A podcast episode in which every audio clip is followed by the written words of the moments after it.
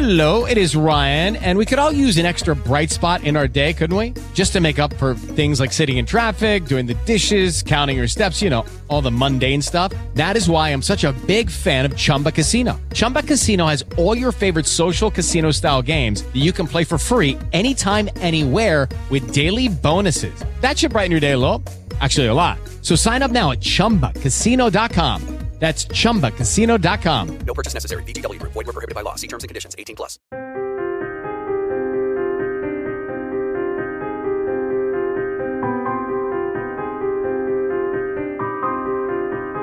Salve a tutti, sono Gilberto Landolina di Vigilifi e vi do il benvenuto a Storie da Trampton, il podcast dedicato ai racconti che germogliano sui rami secchi della mia città distopica. Buon ascolto.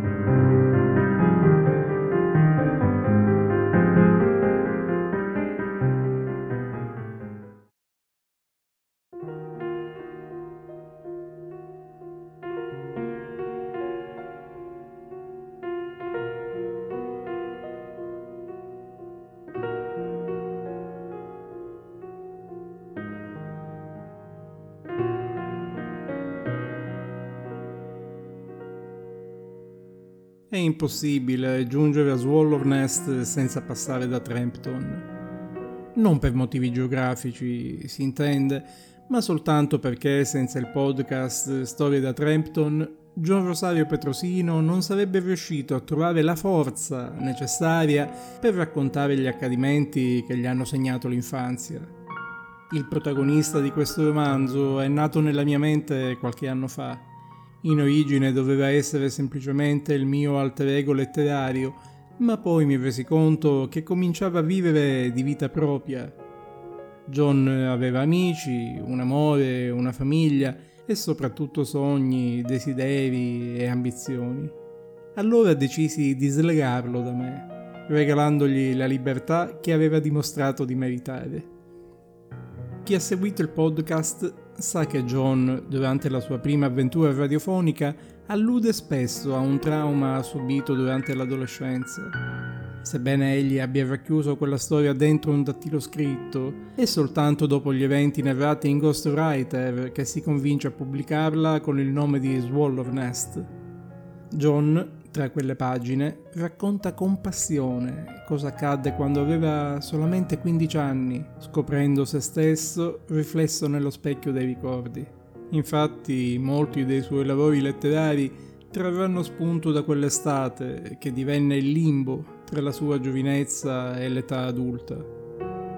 A ostacolare il cammino dei protagonisti in questo viaggio dentro i meandri dei ricordi ci sarà la vita stessa, fredda e ostica come solamente lei sa essere. Swallow Nest non è molto distante da Trampton, bastano poche ore di navigazione. Che dite? Vi stacco un biglietto?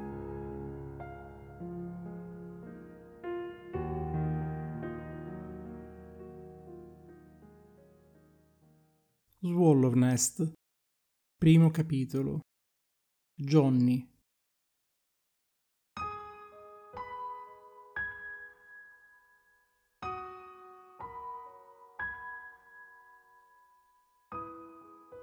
Ricordo bene quei giorni di inizio estate negli anni della mia giovinezza. Li ho vividi nella memoria come se stessero ancora accadendo e forse, in un certo senso, è davvero così. Era la prima estate dopo l'epidemia e io l'avevo attesa con l'impazienza che solo un ragazzo di 15 anni sa provare. Eppure, quando arrivò, ne ebbi quasi fastidio, poiché niente era come l'avevo immaginato. Solo adesso, con il discernimento dell'età adulta, ho compreso quanto sia sbagliato mirare a un traguardo focalizzandosi solo su di esso, senza considerarne il percorso. Ma allora cosa potevo saperne? Dopo l'epidemia il mondo era cambiato, peggiorato, o almeno lo era per me. L'esplosione di un centro di ricerca vicino Nearville aveva permesso a un virus sperimentale di impestare buona parte del Maine, strappando dalla vita migliaia di persone. Quando il governatore impose la chiusura delle attività commerciali per contrastare i contagi, ricordo che fu come se il tempo stesso si fosse congelato. Trampton appariva avvolta da una nuvola di fumo leggera, silenziosa ma al contempo minacciosa. All'epoca, come adesso, vivevo coi miei genitori in una palazzina del quartiere di Grey Hill e ricordo che durante la quarantena salivo spesso su per la scala antincendio, fino al tetto del palazzo, per poter scrutare in lontananza la torre del colosso tecnologico Tramptech. Da quel polo di ricerca il mondo si aspettava una cura e anche io, almeno prima che cominciassi ad attendere un miracolo. Io e mio padre non capimmo mai dove si fosse infettata mia madre e neppure perché il virus non avesse colpito anche noi. Col tempo, però, mi sono reso conto che eravamo stati sì contagiati, ma in un modo diverso, nell'animo. L'epidemia era quasi finita quando, in una tiepida mattina di giugno, dal King Hospital ci avvisavano che mia madre non ce l'aveva fatta. A causa delle misure di sicurezza anticontagio non vi fu funerale e nessun parente venne a farci visita. Così io e mio padre rimanemmo lì, a casa nostra, seduti sul divano in attesa del nulla. Non piansi allora, poiché scoprì con il tempo come le vere lacrime e il dolore che le causa siano amanti distratti che, seppur legati allo stesso destino, vivono le loro esistenze distanti l'uno dall'altra. Avrei avuto tempo per disinfettare quella ferita con il pianto, ma non lo sapevo ancora. Ricordo poch'altro di quei giorni, se non che passavano lenti e grigi, in attesa che la mia vita potesse trovare un nuovo binario sul quale continuare la sua corsa verso il futuro. Futuro, parola astrusa per un ragazzo che ha mollato la presa da quell'arpione che si spara lontano nel tempo per poterlo poi utilizzare come arpiglio. Sarei andato a scuola, avrei finito gli studi, sarei cresciuto e tutto questo senza un obiettivo, senza uno scopo. Dicono che il lutto cambia radicalmente la vita di chi perde un affetto. La realtà è che la eradica, ma questo si tace per non causare sgomento. La morte è una strana bestia. Viene a trovarci, fa il suo luvido mestiere e poi, quando si è convinti che andrà via, rimane. Il suo vero lavoro non è quello di ucciderci. No, sarebbe troppo facile. Lei resta diventa tangibile nei vuoti e acquista vigore nelle foto, nei ricordi. Si potrebbe persino dire che la morte si innamori dei vivi al punto di non riuscire più a lasciarli una volta incontrati.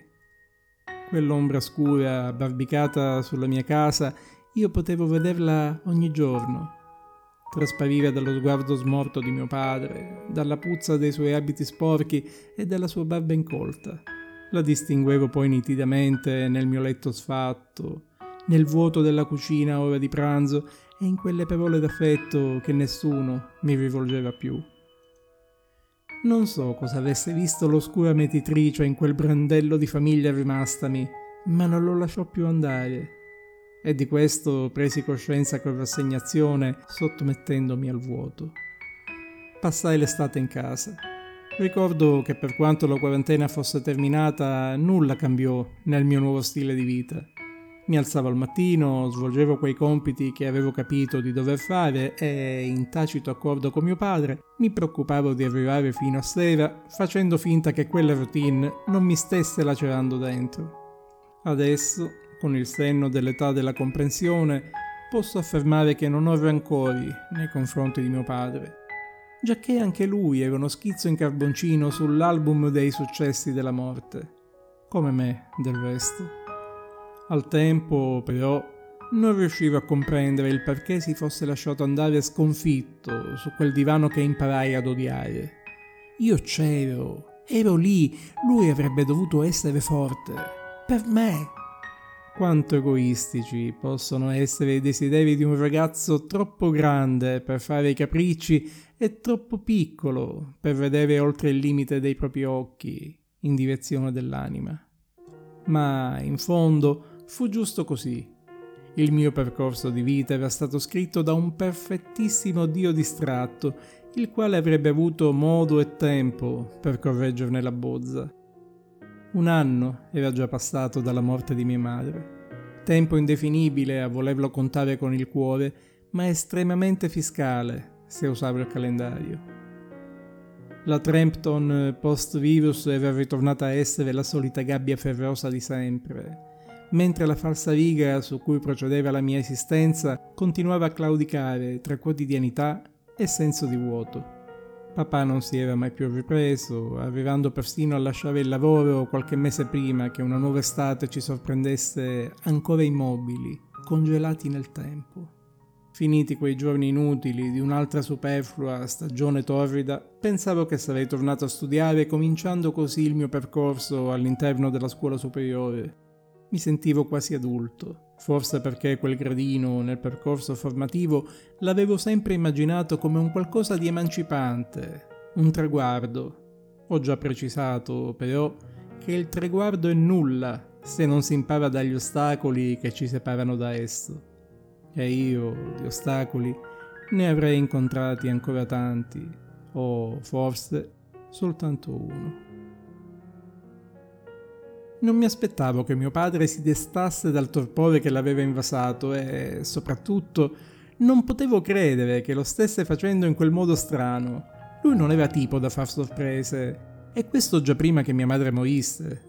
Ecco perché immensa fu la mia incredulità quando un giorno, dopo aver finito di consumare il pranzo, mi disse che avrei dovuto cominciare a preparare le valigie. Per andare dove? Chiesi smarrito, temendo che in qualche modo avremmo dovuto lasciare la casa dove ero nato e cresciuto. Credo che ci meritiamo una vacanza. Aveva risposto lui atono. Anzi, tu la meriti. Non reagii bene. L'andare in vacanza mi sembrò da subito come un oltraggio alla memoria di mia madre e uno sgarbo nei confronti dell'oscura mietitrice che ci sedeva ancora accanto. Che significato avrebbe avuto per me e per mio padre finanche chiudere la porta e partire? In qualunque posto del pianeta fossimo andati, la nostra amica dal mantello nero ci avrebbe sempre trovato. Forse meritavo davvero di passare l'estate un po' lontano da Trampton e dal nostro appartamento così tetro, ma accettarlo non poteva essere facile. Ero disgustato mentre mi domandavo quale fosse il maledetto luogo scelto da mio padre per lavarci il cuore.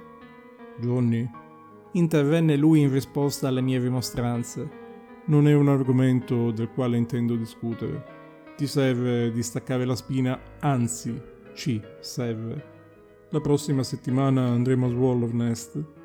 Avremmo dovuto andarci l'estate scorsa, ma poi improvvisamente si interruppe. Né io né lui eravamo ancora pronti a parlare ad alta voce di quel poi che ci trascinavamo dietro da oltre un anno. Swallow Nest, detta l'isola del tramonto perché al calare del sole, se il cielo era terzo, la si poteva scorgere dal belvedere sulla baia di Trampton. La sua sagoma sulla linea del crepuscolo era una delle principali attrazioni della mia grigia città. Spesso mi ero trovato a osservarla sulle cartine geografiche, capendo così il perché dei molti nomi che la gente le aveva affibbiato.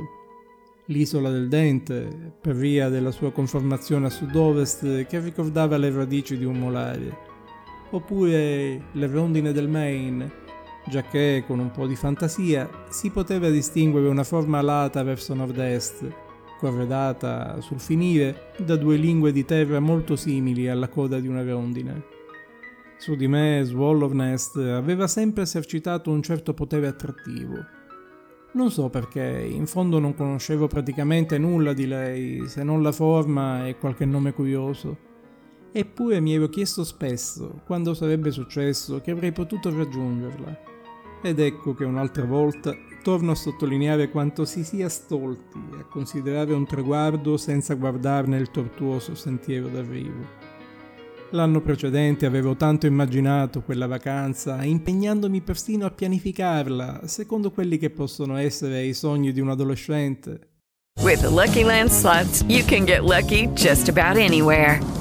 This is your captain speaking. Uh, we've got clear runway and the weather's fine, but we're just going to circle up here a while and uh, get lucky.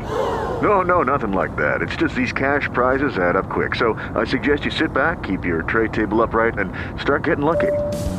Play for free at LuckyLandSlots.com. Are you feeling lucky? No purchase necessary. Void where prohibited by law. 18 plus terms and conditions apply. See website for details. Hey guys, it is Ryan. I'm not sure if you know this about me, but I'm a bit of a fun fanatic when I can. I like to work, but I like fun too. It's a thing. And now the truth is out there. I can tell you about my favorite place to have fun Chumba Casino. They have hundreds of social casino style games to choose from, with new games released each week. You can play for free anytime, anywhere and each day brings a new chance to collect daily bonuses. So join me in the fun. Sign up now at ChumbaCasino.com. No purchase necessary. VGW Group. Void were prohibited by law. See terms and conditions. 18 plus. Avevo sperato di poter conoscere altri ragazzi, di imparare a nuotare e finanche di incontrare su quelle coste un qualcosa di indefinito che ancora faticavo a chiamare amore.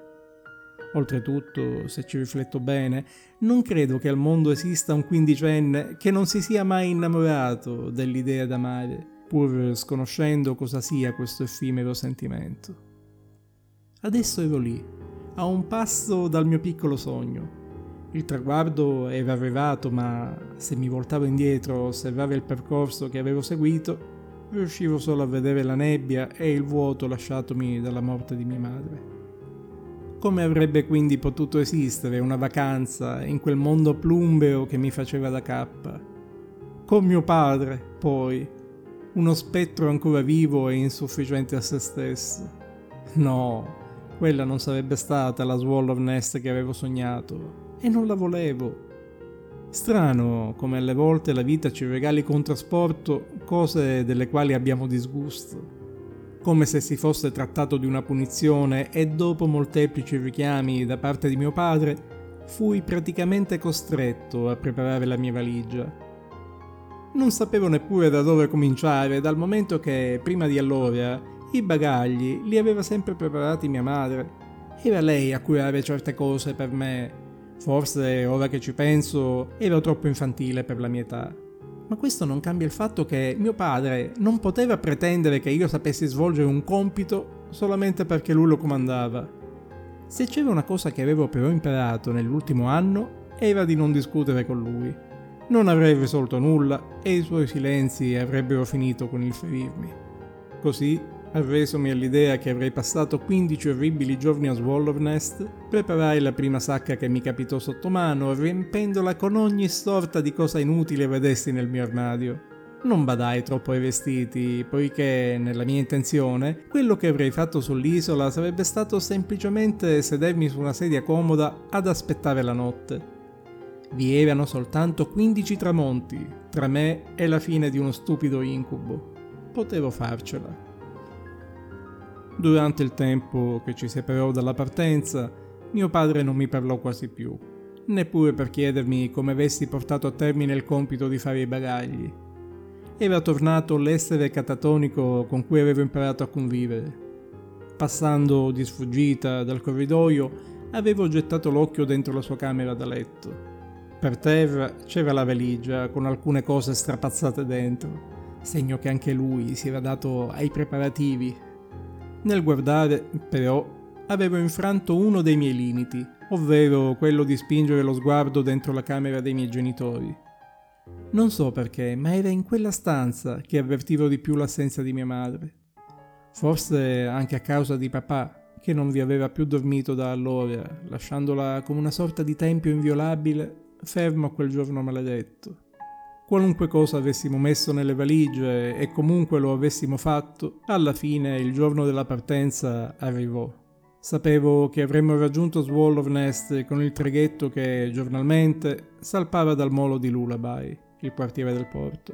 Per giungere fin lì, invece, avremmo sfruttato un passaggio offertoci da mia zia Violet, la quale aveva tanto insistito per salutarci di persona.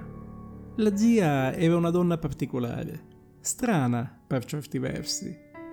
Se soltanto avesse voluto, durante quell'ultimo anno, non le sarebbe stato difficile starmi vicina come una madre. Del resto era sua sorella, anche se non si parlavano da molti anni per questioni dentro le quali non mi ero mai intromesso. Lei mi voleva bene ed era anche molto affezionata a mio padre, ma malgrado ciò non si era sentita di sfiorare le nostre vite con il suo esserci. Pensare quanto sarebbe servito, almeno a me. La mattina della partenza scoprì che quella vacanza fuori luogo era nata da una sua idea. Me lo disse lei stessa mentre mio padre si era allontanato per fare i biglietti. Mi prese in disparte e, con un filo di emozione nella voce, cominciò a parlarmi con fare materno. Molte delle sue parole erano soltanto consigli e suggerimenti per godermi al meglio la vacanza. Poi dichiarò qualcosa che non mi aspettavo. Non così e soprattutto a più di un anno dalla morte di mia madre. Johnny, io ci sarò sempre per te, ricordalo. Purtroppo so che hai già conosciuto la falsità di queste parole e mi addolora, ma devi capire che è l'intenzione di quel che si vorrebbe fare ad avere veramente importanza. Ho insistito io con tuo padre per farvi fare questa vacanza e c'è un motivo se l'ho fatto. Tu devi reagire Nessuno della nostra famiglia, me inclusa, ha saputo accettare la morte di tua madre.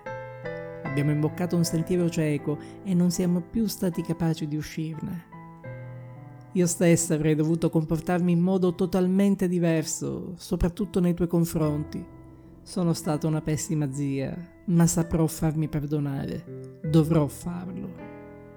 Tuo padre mi ha detto che non hai accettato piacevolmente l'idea di questa vacanza è il tuo modo di reagire e lo comprendo, ma vorrei che tu provassi lo stesso a trarre qualcosa di buono dalle giornate che ti aspettano. È l'estate dei tuoi 15 anni e comunque vadano le cose, quando tornerai sarà tutto diverso per te, ovvero sarai tu a non essere più lo stesso. Non credo, zia, risposi brusco, infastidito da quelle parole veritieve quanto tardive.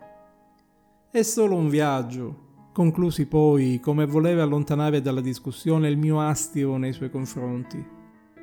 Non è mai solo un viaggio, Johnny. Viaggiare non è unicamente lo spostarsi da un luogo all'altro, ma spesse volte è crescere, andare avanti, oltre. Credetti di averla vista piangere mentre ci salutava dalla banchina ma mi piacque pensare che quel luccichio non fosse altro che uno strano gioco della luce in quell'assolato pomeriggio d'estate. Quel che aveva detto zia Violet mi aveva fatto male, forse perché erano state parole così simili a quelle che spesse volte usava mia madre, o magari era stato per via del suo tono di voce, così simile a quello di sua sorella. Come spesso accade da giovani, credetti di perdere il profumo di quel discorso Ignaro che l'avrei ritrovato lungo il mio cammino, durante il mio viaggio. Swallow Nest era ancora a ore di navigazione quando mi resi conto che stava davvero accadendo. La nave era salpata, il vento aveva cambiato direzione e l'umidità dolciastra della baia di Trampton era adesso un semplice sentore. Guardando verso la costa riuscivo ancora a distinguere, nella parte alta della città, la torre che sovrastava il complesso della Tramptech. Strano come facesse paura vista da quell'angolazione, così grigia e tetra. Perché poi i giornali avessero affibbiato il nomignolo di città della luce a Trampton non riuscivo davvero a comprenderlo. Vista da lontano, quella macchia scura di palazzi e uffici, tutto sembrava meno che un luogo luminoso. Allora, per la prima volta da quando ero nato, ne ebbi paura. E, per certi versi, ne ho ancora oggi, che le vivo dentro.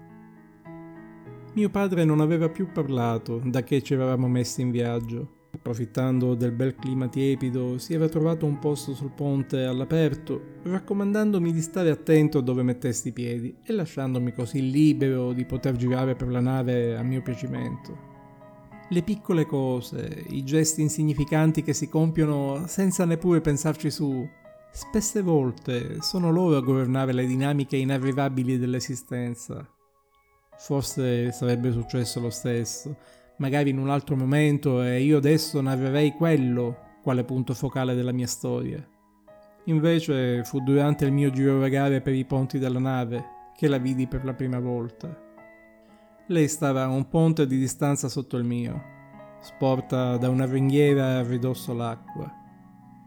Il vento le scombinava i lunghi capelli biondo scuro, mentre il sole le sbatteva violento su quella pelle chiara che poco sembrava conoscerne il tocco fluente. Vestiva in modo eccentrico, con un giubbotto jeans pieno di etichette colorate e una maglietta variopinta. Sembrava più grande di me, ma non per via dell'età. Era come se per lei il tempo fosse scorso leggermente più veloce dal suo solito andare. Mi colpì la bellezza del suo viso, la grazia dei suoi lineamenti e la tristezza che mi parve scoprire dentro i suoi grandi occhi chiari in quei rari frangenti nei quali li apriva prima di richiuderli infastidita dal vento. Quella ragazza sembrava quasi volare come una rondine tra le onde del mare, al pari di come certamente stavano facendo i suoi pensieri. Sarei un ingenuo oggi a non dire che me ne innamorai giacché al punto della vita in cui sono mi è finalmente concesso di parlare d'amore con quel minimo di cognizione necessaria per farlo. Quando si ha 15 anni si ama, incondizionatamente, ma la bellezza di quel sentimento così puro e ancora innocente dovrà attendere molto tempo per poter essere rimirata guardando nell'anima di chi la prova. Forse dovrei sentirmi ridicolo adesso per aver confessato di essermi innamorato di quella ragazza sconosciuta. Invece ne sono fiero, perché è l'autenticità del sentimento a giustificare le mie parole. L'amore non è calcolo e fa pugni con la logica. Lui è sangue nelle vene, istinto. Tutto il resto, gli alibi, li ha inventati la ragione per complicare la semplicità dell'ovvio. I ragazzi amano senza saperlo fare e senza sapere di farlo. Ecco qual è la bellezza dei ricordi, quella di potersi ritrovare incoscientemente coscienti dentro una vecchia foto scattata soltanto nella nostra mente. Accanto alla misteriosa passeggera c'era un ragazzino, più piccolo di lei. Sembrava essere suo fratello, o almeno l'atteggiamento era quello, per quanto non le somigliasse era basso, magrissimo e reso quasi buffo da un enorme paio di occhiali da vista prepotentemente avenatigli sul naso. Lui, preoccupato dalla posa assunta dalla ragazza nello sporgersi dalla nave, provava a attivarla per un braccio nel tentativo di riportarla a una postura più sicura. Nel farlo si premurava di chiamarla per nome. Il vento causato dallo spostamento del traghetto non mi faceva sentire cosa dicesse finché, in un rapido frangente di raro silenzio, quel nome non mi arrivò alle orecchie. Alison, vado a dirlo alla mamma se non lo smetti. Alison. Se soltanto avessi contato le volte che ho pensato o detto questo nome fin da quel giorno sul traghetto, sarei divenuto pazzo. Togliti di torno, Eon! Aveva risposto lei, sgrollandosi con fastidio il braccio del ragazzino da dosso. A quel punto mi pare chiaro che i due passeggeri dovevano essere fratello e sorella. Il loro battibeccare era iconico di quel tipo di rapporto. Il pensiero che probabilmente avrei rivisto Alison a Swallow Nest mi tolse un po' di fuligine dal cuore, mentre mi rendevo conto che per qualche minuto avevo dimenticato l'antro oscuro nel quale vivevano i miei pensieri. Mi sarebbe dispiaciuto dover dare ragione a mia zia, ma l'aveva il viaggio poteva davvero avere un'influenza sconosciuta sulla mia vita. Alla fine, il ragazzetto chialuto che avevo compreso chiamarsi Eon riuscì a convincere sua sorella nel seguirlo al chiuso di una cabina, così che io li perdessi di vista. Poco male. Qualcos'altro era arrivato veloce all'orizzonte invadendo i miei occhi. Swallow Nest era diventata reale sulla fine del mare visibile quasi fosse comparsa per magia dalla bruma. La prima cosa che vidi fu il picco che le faceva da tetto. Avevo più volte letto che sull'isola vi era una sola altura, che la gente del luogo si ostinava a chiamare montagna. In realtà si trattava di una modesta collina alta e stretta fino a somigliare a un torrione di costruzione umana. La Rupe si chiamava. Un nome semplice, come semplice e glabra era la superficie che la componeva. Nuda pietra venaria, priva di alberi ed erba. Subito sotto il picco si fece presto visibile il costone della punta più ovest dell'isola una parete rocciosa a strapiombo sul mare alta e maestosa. Mi pare di ricordare che da qualche parte avevo letto che quel posto si chiamasse Swallow Cliff. Ebbi diverso tempo per osservare bene la costa mentre il traghetto continuava a solcare le acque dirigendosi verso il porto. Molti dei turisti si sporsero a guardare il panorama increduli e anche io dovetti ammettere che appariva davvero irreale la bellezza di quel sasso emerso dal mare a così poche ore di navigazione dal mostro metallico chiamato Trampton. Swallow Nest sembrava l'antitesi della città grigia, eppure era lì, nel medesimo mondo e finanche nello stesso stato. In lontananza, gettando il mio sguardo sul ponte, vidi che mio padre si era alzato dalla panchina cominciando a sistemare i bagagli. Teneva un fare lento e leggermente scordinato. Mi sembrò persino più assente del solito, per questo volli avvicinarmi ad aiutarlo. Stava male, lo si capiva dal suo viso esangue, inoltre, poco prima che io gli arrivassi vicino, Feci in tempo a vedere che ingoiava alcune pillole prese da un blister arancione che non avevo mai notato prima e mi preoccupai. Stai male, papà? Sì, rispose lui nel suo solito tono piatto. Soffro la nave. E quelle lì?